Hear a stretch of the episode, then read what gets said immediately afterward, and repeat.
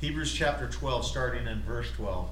Therefore, lift your drooping hands and strengthen your weak knees, and make straight paths for your feet, so that what is lame may not be put out of joint, but rather be healed. Strive for peace with everyone, and for the holiness without which no one will see the Lord.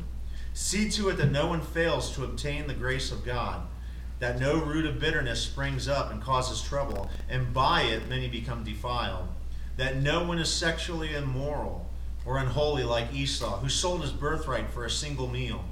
For you know that afterwards, when he desired to inherit the blessing, he was rejected, for he found no chance to repent, though he sought it with tears. Let's pray. Father, we just ask that you open our hearts this morning to your word, oh God, that your spirit move upon us, and Lord, that you change something in us this morning. We ask it in Christ's name. Amen. You can all go ahead and be seated. just kind of a, a brush past uh, what we talked about last week.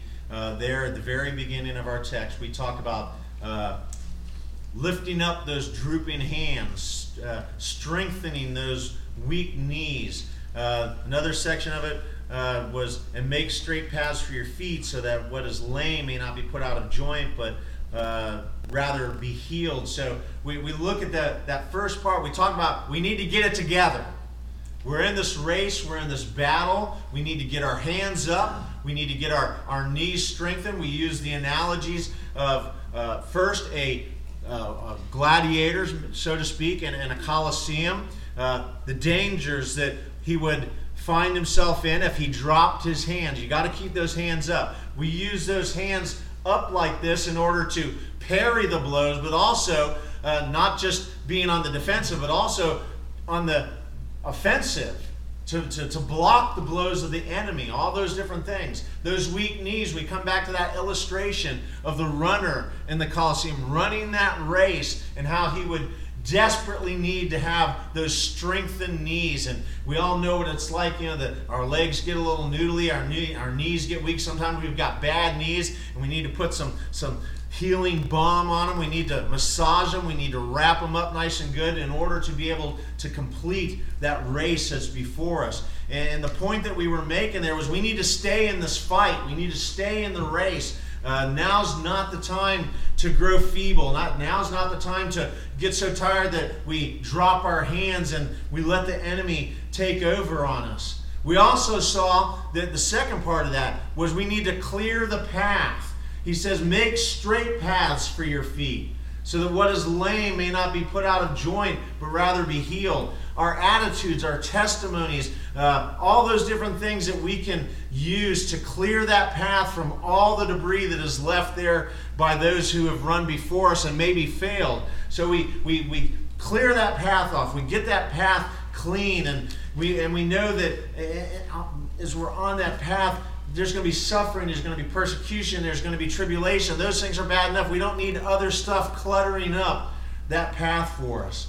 And one of the ways that we do those two things goes back to what we said there at the very beginning of chapter 12. We can, we can keep our hands up. We can keep them from drooping. We can keep our knees strengthened and strong. We can clear those paths if we keep our eyes looking to Jesus Christ at all times. That's if I could say there's one key to the to the Christian life, it's keep your eyes on Jesus. Keep your eyes on the gospel message. Keep your eyes on what Christ accomplished for us in that new covenant that was uh, established through His blood and His work on the cross. So today, we got get it together, we got get a clear path, and now we want to get the right goals. And our text this morning actually starts up in verse 14. And, and, and we read through that. Uh, we strive for peace with everyone and for holiness, without which no one will see the Lord.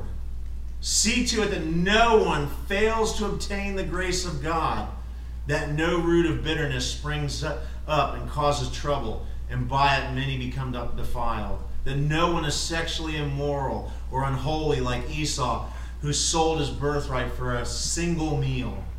For you know that afterward, when he desired to inherit the blessing, he was rejected, for he found no chance to repent, though he sought it with tears. Now, I think the first two points uh, of this full text get it together and, and get a clear path. I think they go together very nicely.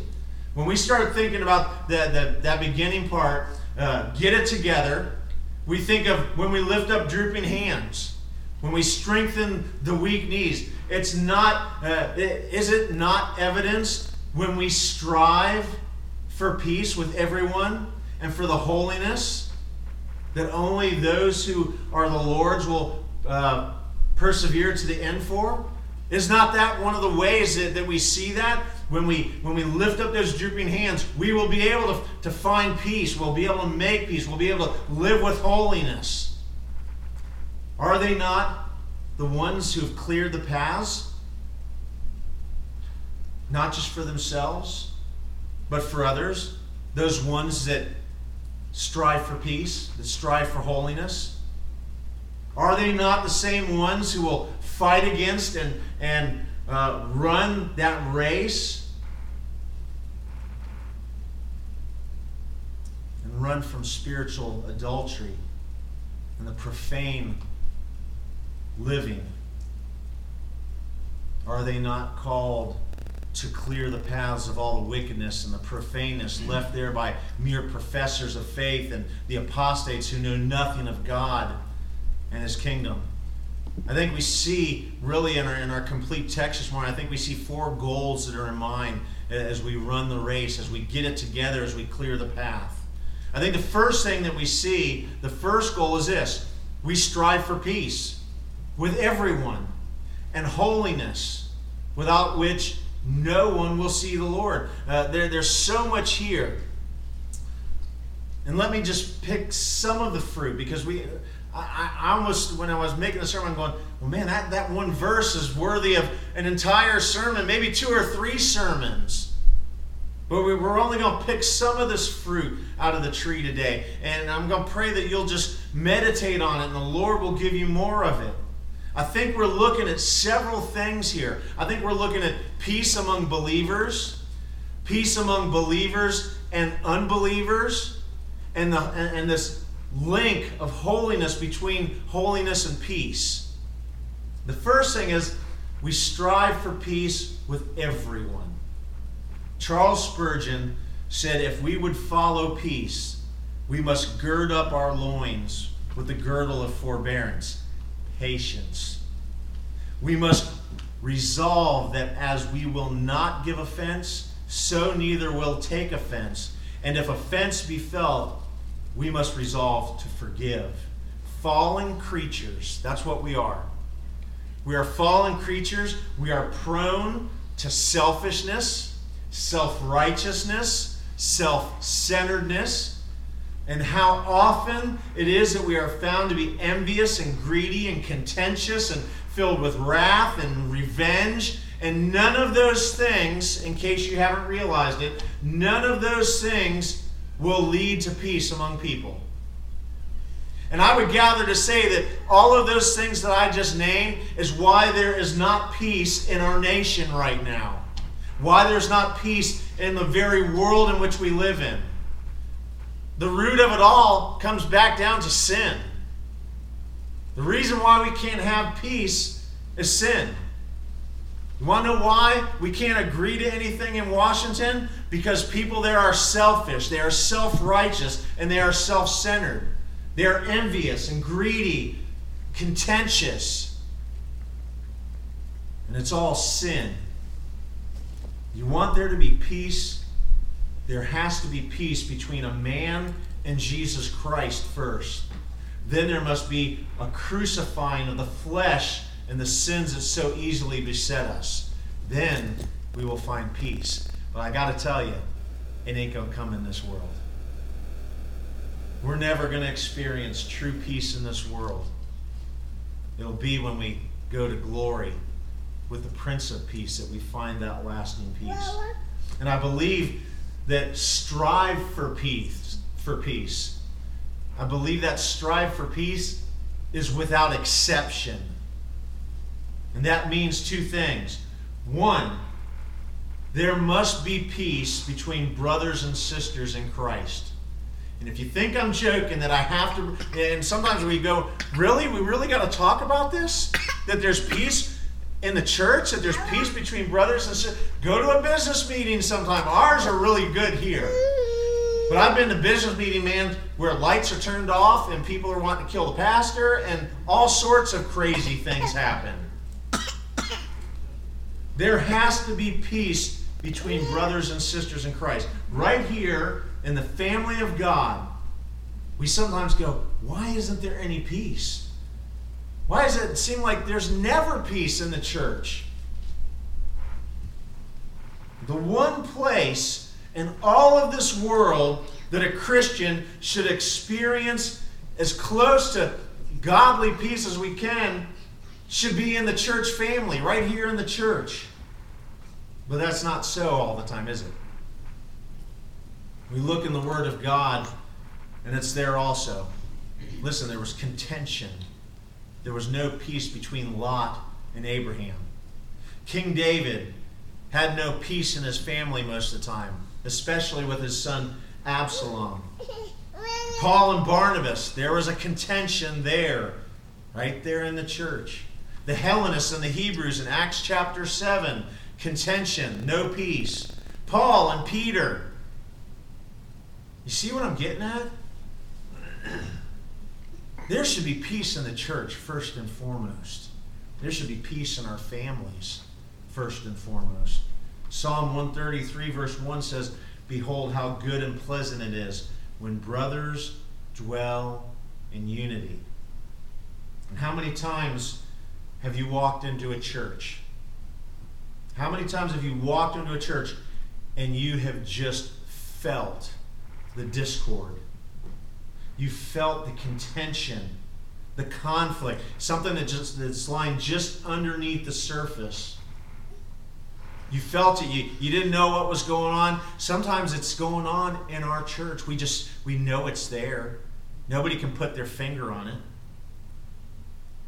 How many of us have been the reason for that lack of, that lack of peace? How many of us have played into that when there has been no peace in the church, no peace among brothers? And Christians, I got to tell you, it's not supposed to be like that. That is outright ungodliness, and it needs to be repented of. Let's look at a couple verses. Go over to the book of Matthew. Matthew chapter 5. Matthew chapter 5, and let's look at verse 9. Jesus says, Blessed are the peacemakers, for they shall be called the son for they shall be called sons of God. Turn over a couple more to the book of Romans. Romans chapter 14. Romans chapter 14 and verse 19. What does Paul say? So then, let us pursue what makes for peace and for mutual upbuilding. Go over one book, 1 Corinthians chapter 1, verse 10. I appeal to you, brothers, by the name of our Lord Jesus Christ, that all of you agree, and that there be no divisions among you, but that you be united in the same mind and same judgment. Lastly, or turn over to 1 Thessalonians chapter 5 and verse 15. See that no one repays evil. See that no one repays anyone evil for evil, but always seek to do to one another and to everyone. One last one, James chapter 3 and verse 18. and a harvest of righteousness is sown in peace by those who make peace. You hear what the Bible's telling us there? as believers, as, as brothers and sisters in Christ, we are to strive for peace among us, first and foremost. Oh, we're called to be at peace among ourselves, and we're to guard against any ill feelings that come up in the church. But wait a second. I think we're talking also about peace between the believer and the world. And yes, it says strive for peace with everyone. As much as we can, even with our enemies. Jesus said the world would hate us because we belong to Him. The world would despise us because we belong to Him. The world will persecute us, kill us because of Him and our faith in Him. That kind of sounds like we have enemies out there. And yet we are told here to strive for peace with everyone. And again, we can't we can't shirk this responsibility. We have to say there it is. We can't deny it. We can't get around it because the Bible tells us these things.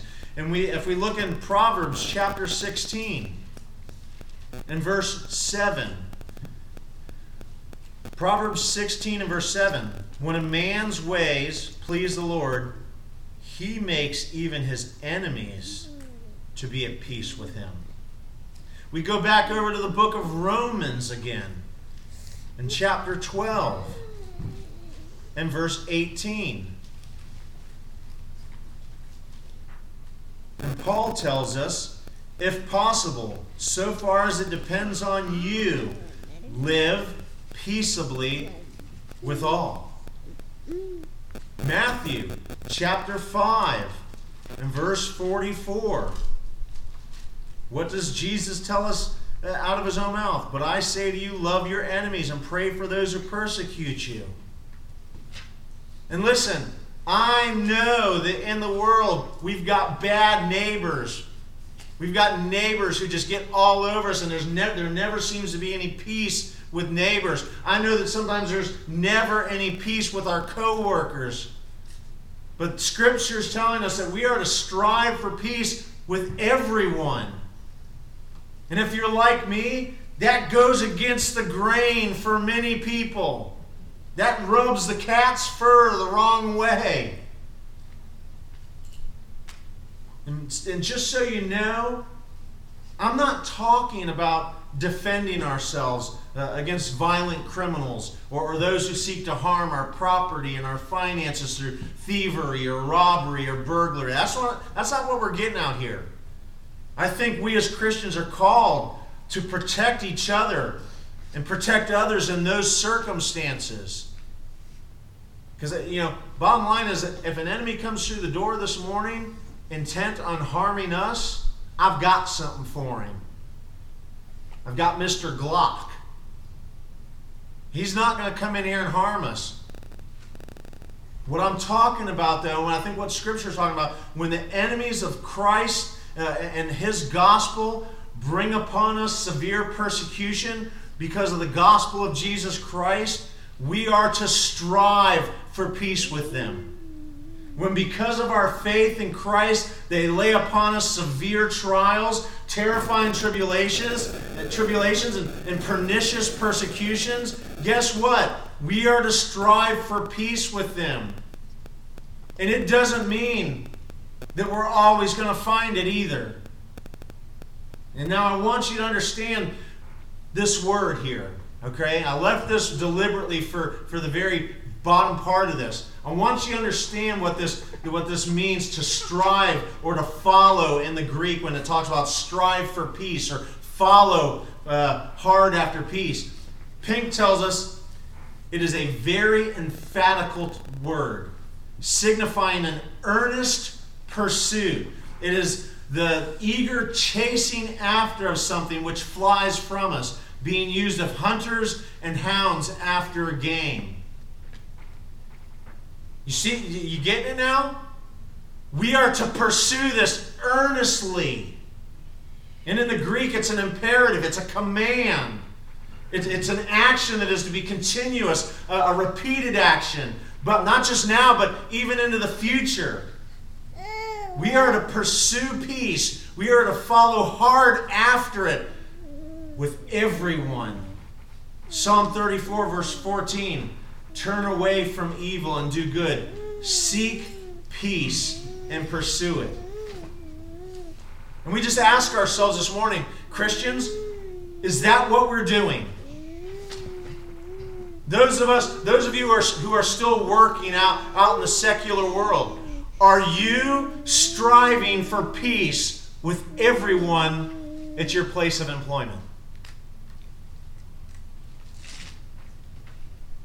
Are you striving for peace with your neighbors? Are you striving with that aggra- Are you striving for peace with that aggravating person that's in the express lane, 10 items only, and they've got 42 items because you counted them?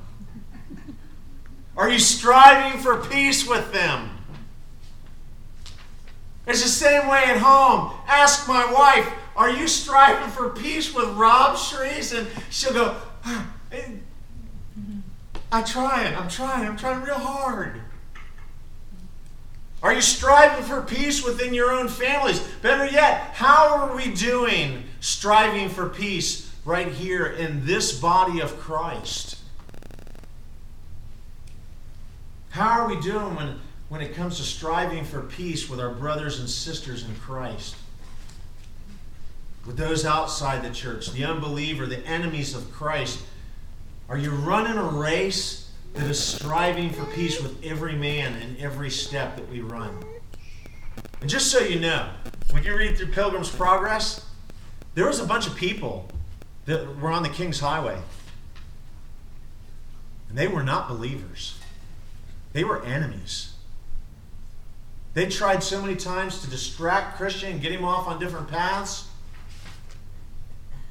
Are we running a race that is striving for peace, even with those people? But we have to wait because the author exhorts the, his readers to strive after something else in the text. He says to strive and for holiness, without which no one will see the Lord. Peace and holiness cannot be separated in the Christian life.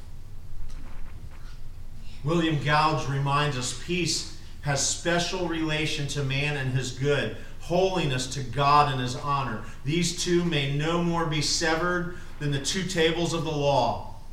Be sure then that peace lacks not this companion of holiness.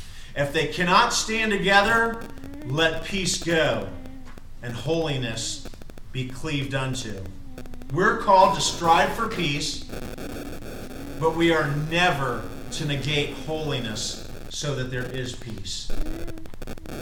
Hear that? We don't we don't walk away from the holiness that we are called to just to make peace in a circumstance or situation. If peace cannot be achieved, holiness is to continue to be hotly pursued in our lives. Strive strive with everything inside you to have a holiness that is devoted to the living God and, and a life that lives like it, a life that looks like it.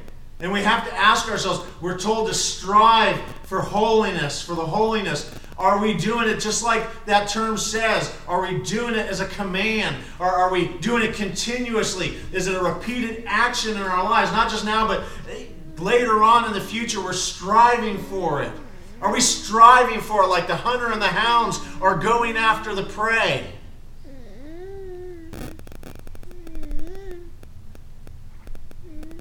We are to strive for holiness in body and in mind. We're to seek hard after inner and outward holiness. 1 Peter chapter 1 verses 15 and 2nd and 16 says, "But as he who has called you is holy, you also be holy in all your conduct."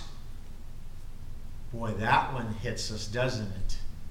To be holy in all of our conduct, since it is written, "You shall be holy, for I am holy." And I really don't, I really don't think what he's talking about here, uh, and, I, and, I, disagree with with some of the, the guys, uh, Edgar Andrews. I see what he's saying, but, but I don't agree. I don't think he's talking about imputed holiness here. I think he's talking about uh, the holiness. I don't think he's talking about the holiness that is applied to us at salvation that comes from Christ. Because why would he say strive for it when one already has it? But why then does he say, without which no one will see the Lord? We are to pursue after his holiness in our lives every moment, at every turn, at every hill, every valley, in trials and in temptations, in triumphs and, and sorrows and in joy. To pursue passionately practical holiness is to persevere and do so until the end. Paul said, Not that I have already obtained this or am already perfect, but I press on to make it my own, because Christ Jesus has made me his own. Philippians chapter 3, verse 12. And Christian, to, today, the exhortation from Scripture comes to us strive for peace with everyone and for holiness, and without which no one will see the Lord. And you all know, like I do, what these these readers at that time were suffering, the persecutions and the trials that they were undergoing. They had a lot of enemies and they would need to strive for that peace even with their enemies. They would need to strive for holiness. They were in that race, and, and the only thing that's going to keep them going on is to lift up those arms, strengthen those knees, clear the path, and make peace. Search for peace. Seek it out. And seek out holiness. The second goal that I think we see in our text this morning is in the first part of verse 15 see to it that no one fails to obtain the grace of God. Now, I counted already, I think there's one, two, three, four, five. I counted five different occurrences in the book of Hebrews where there is a warning.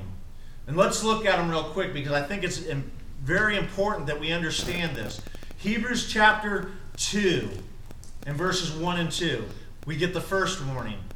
Therefore, we must pay much closer attention to what we have heard, lest we drift away from it. For since the message declared by angels proved to be reliable, and every transgression or disobedience received a just retribution, how shall we escape if we neglect such a great salvation? There's our first warning. Go over to chapter 3 and look at verse 12. Take care, brothers, lest there be in any of you an evil, unbelieving heart, leading you to fall away from the living God, but exhort one another today or, but exhort, exhort another one another every day, as long as as long as it is called today, that none of you may be hardened by the deceitfulness of sin. There's the second warning. Go over chapter 4, verse 11. Let us therefore strive to enter that rest, so that no one may fall by the same sort of disobedience. Chapter 6, in verses 4 through 6, and we're going to come back to this several more times. For it is impossible in the case of those who have once been enlightened, who have tasted the heavenly gift, and have shared in the Holy Spirit, and have tasted the goodness of the Word of God and the powers of the age to come, and then have fallen away to restore them again to, re- again to repentance, since, they're, since they are crucifying once again the Son of God to their own harm, and holding him up to contempt. And then lastly, chapter 10 and verses 26. For if we go on sinning deliberately after receiving the knowledge of the truth, there no longer remains a sacrifice for sins, but a fearful expectation of judgment and a fury of fire that will consume the adversaries. Anyone who has set aside the law of Moses dies without mercy on the evidence of two or three witnesses. How much worse punishment do you think will be deserved by the one who has trampled underfoot the Son of God and has profaned the blood of the covenant by which he was sanctified and has outraged the Spirit of grace? There's some pretty severe warnings for the believer there. Those weren't to the lost, those he was given to those who profess to be Christians. And I want to be very clear here. I do not, nor does the church, hold to any position that says in any way that a believer can lose their salvation. Nor would I say that once saved is uh, once saved, always saved really fits in there either. The true believer, saved by the blood and the salvific work of Christ, will, by the indwelling of the Holy Spirit and the working of His power in our lives, they will persevere to the very end and be glorified in salvation's final consummation. So if you want to say that, yeah, they're, they're saved and, and they'll, never lose their salvation, I, you, can, you can stretch that one in there if you want. But if you're elect and you persevere to the end, you know you will not lose your salvation. But those, wait a second now, those who are mimics, there's lots of them. Those who are mimics, who are mere professors, would do well to take heed because we think back again to that, that passage in chapter 6 and verses 4, 4 through 6. For it is impossible in the case of those who have once been enlightened to come to repentance. 2 Corinthians 13:5 tells us, "Examine yourselves to see whether you are in the faith. Test yourselves." Lamentations chapter 3 verse 40, "Let us test and examine our ways and return to the Lord." Haggai 1:7, "Thus saith the Lord of hosts, consider your ways." Our text this morning says, "See to it." The King James, I like it a little bit better. I think it has a I think it has a more powerful connotation to it. It says looking diligently. Another version reads looking earnestly. In the Greek, take take or exercise oversight. To jealously take care of one another. And again, it's it's in the present tense, making it uh, meaning that we're to be at it constantly, diligently, responsibly, actively. It is like the diligent look of a, of a marksman at his target. He sets his eye on the target and his, and his eye stays right on it. So, what is it that, that we are to be doing constantly? We're to be seeing that no one fails to obtain the grace of God. And what does that mean? Well, John Brown says that to fail of this grace is just to come short of heaven. It means you fail to get into heaven. And listen, that means first and foremost that we look diligently at ourselves. We must be sure that we are of that divine grace that has given us salvation. But then we must make sure that all those who claim to be part of the body of Christ are also true partakers of that saving grace. When was the last time you had somebody come up to you in the church and ask you, Are you sure of your salvation? Can you tell me why you are saved? Can you tell me about your salvation experience? Tell me what it is that saves you. When was the last time someone asked you that? Some people take offense to it. Oh, I've been saved for 20 years. I know that I'm. You know, they just got all worked up if you ask them about their salvation. I think that's a legitimate question. I think that's an appropriate question. I think it's a question that we need to be asked sometimes so that it takes us back a step and we reevaluate, we examine ourselves to see whether or not we're in the faith. And remember, there are tares mixed in with the wheat. There are wolves among the sheep. There's leaven in the loaf. I think if we if I eyeballed it right now, 6, 7, 8, 9, 10, 11, 12, 13, 14, 15, 16, 17 people. Remember the, the parable of the ten virgins? Half of them didn't make it. So, who are the half this morning? Examine yourselves. Make sure you are in the faith. I'm not calling you to doubt your salvation. I'm calling you to step back and confirm your salvation. Mimics, professors, those who are mere professors and yet not possessors. And the text doesn't say, listen, what the text doesn't say is it doesn't say see to it that no one falls from the grace of God.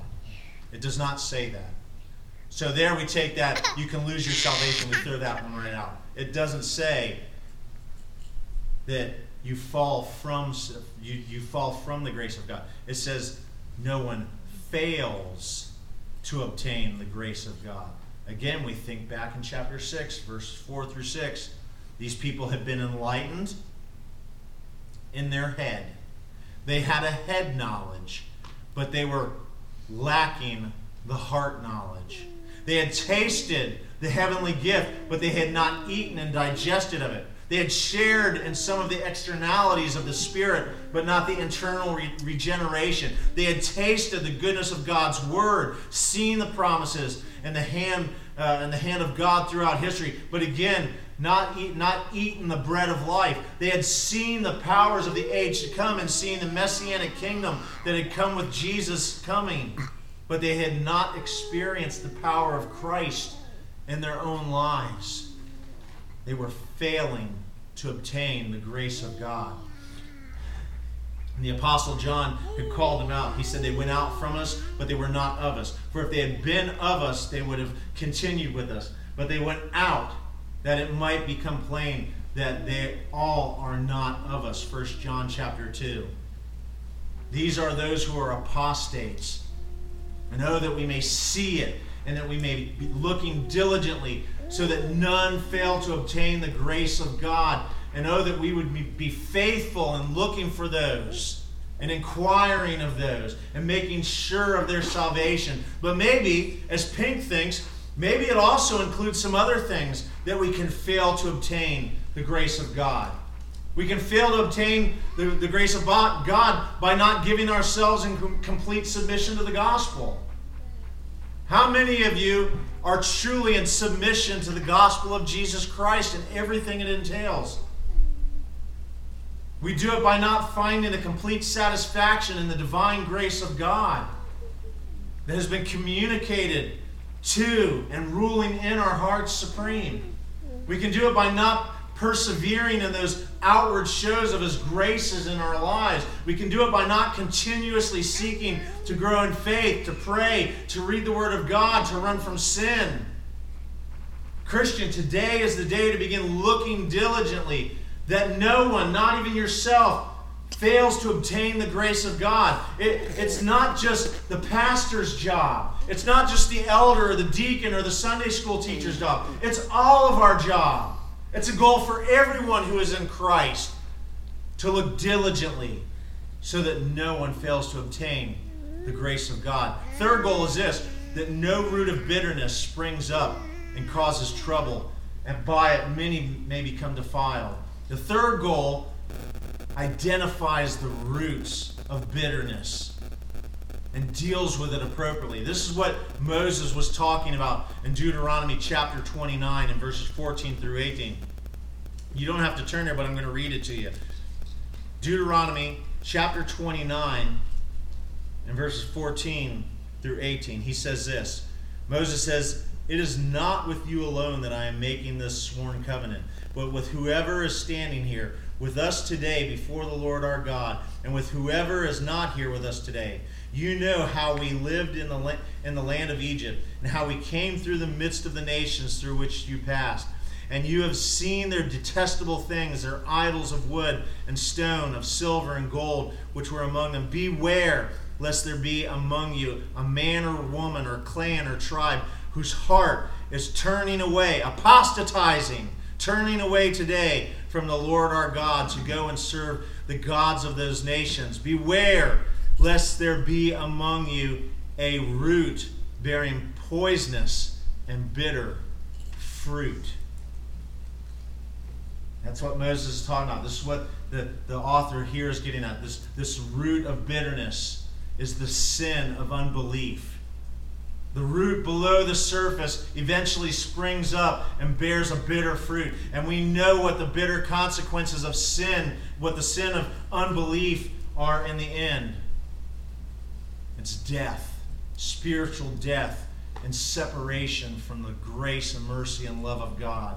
And how tragic Those who had once seemed to, uh, to and appeared to embrace Christ as Lord and Savior, who looked to be part of that new covenant, had now walked away to the doctrines of demons and heresies of the highest order. But there's a tragedy upon the tragedy. Those apostates who either the, the, those, these apostates who either sneak into the congregation or, or they rise up from within the congregation. They don't just lie there silently in the corner, suckling on their own damning doctrines.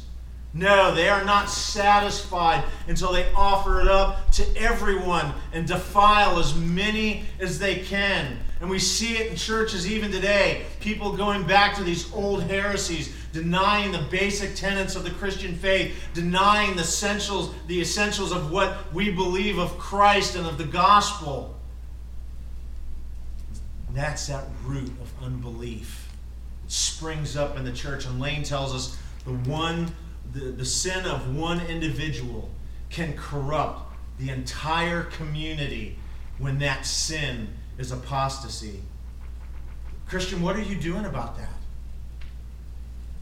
What are you doing about these, these damning doctrines that come up in the church? This, this spirit of unbelief, this apostasy that comes up in the church. What are you doing about it? What are we doing about it as a church? I think back uh, to, this, to the old hymn. Rescue the perishing, care for the dying, snatch them in pity from sin and the grave. Weep o'er the erring one, lift up the fallen. Tell them of Jesus, the mighty to save. Rescue the perishing. Are we doing that? Are we diligently about that, even inside the church? And again, it's not just the pastor or the elder or the deacon or the Sunday school teacher's job to deal with apostasy and unbelief that rises in the church. It's all of our job. If you've been coming to church here for any length of time, bottom line is you should be pretty pretty grounded in your doctrines. You should know when false doctrines rise up. So you need to know the Word of God. You need to know the truths of Scripture, the gospel of salvation well enough that you can catch a whiff. Man, you just catch a whiff. You catch a little bit of that stank. You catch it in your nose when you hear an unbelief or you hear or you smell something that sounds heretical. Man, you smell it. You immediately know that smell. Or that taste of it uh, uh, comes into your mouth, man. The first thing you go, and you spit it out because you know, you know that it's not right. Your heart feels it, and immediately your heart rejects it and says, That's heresy. That's damning doctrine. And Jesus said, We will know them. Matthew chapter 7. Again, Jesus is talking in Matthew chapter 7. And listen to what he says in, in, chap, in chapter 7, verse 16 through 18. He says, You will recognize them by their fruits. And are grapes gathered from thorn bushes or figs from thistles? So every healthy tree bears good fruit, but the diseased tree bears bad fruit. A healthy tree cannot bear bad fruit, nor can a diseased tree bear good fruit. You'll know it. When that when those damning doctrines, when those falsities come up, you will be able to pick it up right immediately.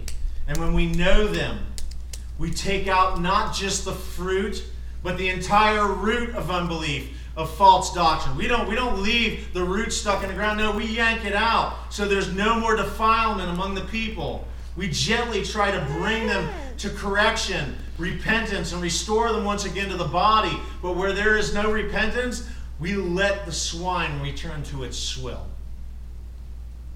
And lastly, the fourth goal we see it in, in verses 16 and 17 that no one is sexually immoral or unholy like Esau, who sold his birthright for a single meal. For you know that afterward, when, when he desired to inherit the blessing, he was rejected, for he found no chance to repent, though he sought it with tears. We're given this beautiful illustration here in the story of Esau, as recorded in Genesis chapter 25. So, what was wrong with Esau? What was so bad about what he did? Well, our text tells us three things sexual immorality, unholiness, and he was rejected. Esau was one, sexually immoral. Now we need to pause here for a second Sexual immorality is a grievous sin. It's doubly grievous within the church when it happens among believers. And it will destroy people's lives and families. It will destroy churches and ministries. But I don't think that that is the intent here of this passage. I don't think he's talking about that. We do not see sexual, sexual immorality pointed out in the life of Esau in the Old Testament, nor do we see it addressed anywhere else in the entire epistle to Hebrews as a problem that they were struggling with. I believe that it's referring to spiritual adultery, spiritual unfaithfulness, or more bluntly, as Ezekiel puts it, some 26 different times, spiritual whoring. And Esau was guilty of that very thing. And we're going to talk a little bit more about that in just a, in just a minute. He was also unholy or profane. He despised that which was sacred. He was spiritually bankrupt. Calvin said, The profane are those in whom the love of the world so holds sway and prevails that these have forgotten heaven and give spiritual and give the spiritual kingdom of Christ either no place or the last place in their concerns. Well, why was he unholy? Why was he profane? That which was sacred to the Jews, the blessing of the firstborn, that birthright, he sold for a mere morsel of food. It was worth next to nothing to him. That which would make him the priest and king of his family, which gave him a double portion of all things, placed him over his brothers, and as someone has said recently, he played the whore for a bowl of lentil stew. Esau chose to satisfy his flesh over all that would have given, that, over all that God would have given him.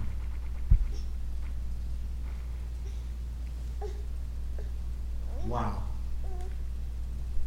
He chose what the world offered now rather than the promises of God as yet unseen. And that is spiritual adultery. For you or any of us to put anything above the living God, to make Christ secondary to a bowl of lentil stew, it is profane. It is unholy. And it's spiritual adultery. Lastly, it says that he was rejected. When he finally saw all that he had lost, from a worldly perspective and with his fleshly eyes, oh, then he wept. Oh, then he cried tears. Then he was broken and on his knees. But we never see Esau repent.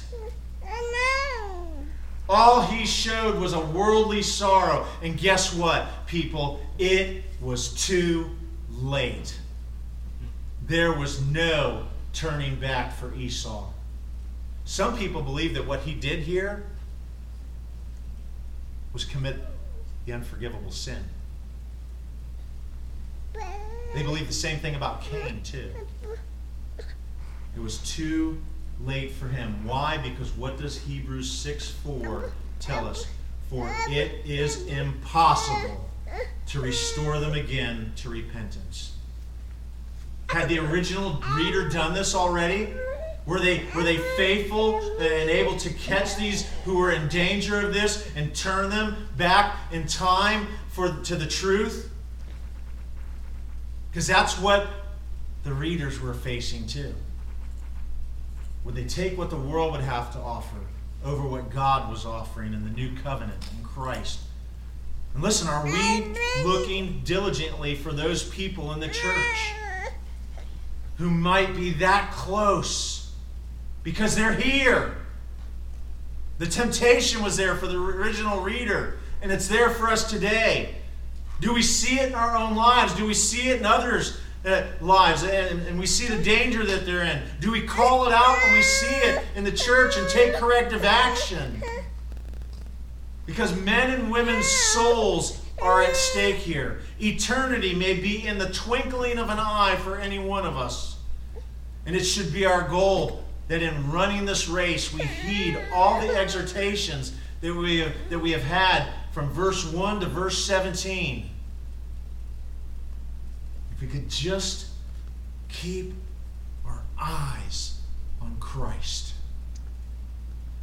If we could just keep our eyes on Christ, on His supremacy in all creation, the supremacy of the new covenant established by Christ's salvific work on the cross, if we were to keep our eyes on Christ, we would lift our drooping hands, we would strengthen our weak knees, we would make straight paths, we would bring peace and holiness wherever we go. We would keep the many from fa- failing to obtain the grace of God and would crush the life of apostasy out of it and keep many from being defiled by unbelief and spiritual adultery and profaneness.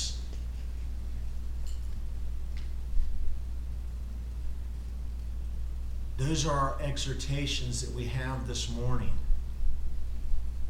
That's the plea that I give with you to give to you this morning. To sit back for a moment and meditate on what this is telling us about how to conduct how we are to conduct ourselves in this race. And remember, it's all to the glory of God. Let's go ahead and pray. Father, I pray this morning that you would touch our hearts with your word. And most importantly, oh God, I pray and I ask that if there is one here who is in danger this morning, in danger of hellfire, oh God, stir their hearts that today would be the day of salvation for them. That today would be the day that they would acknowledge that all have sinned, even themselves, and come short of the glory of God. That the only wage that is ready for them is the wage of death, but there is a free gift of God, and it's eternal life in Jesus Christ our Lord. And that even now, while they are yet dead sinners, Christ died for them. And all they need to do this morning is confess with their mouth that Jesus is Lord, believe in their hearts that God has raised him from the dead, and they will be saved.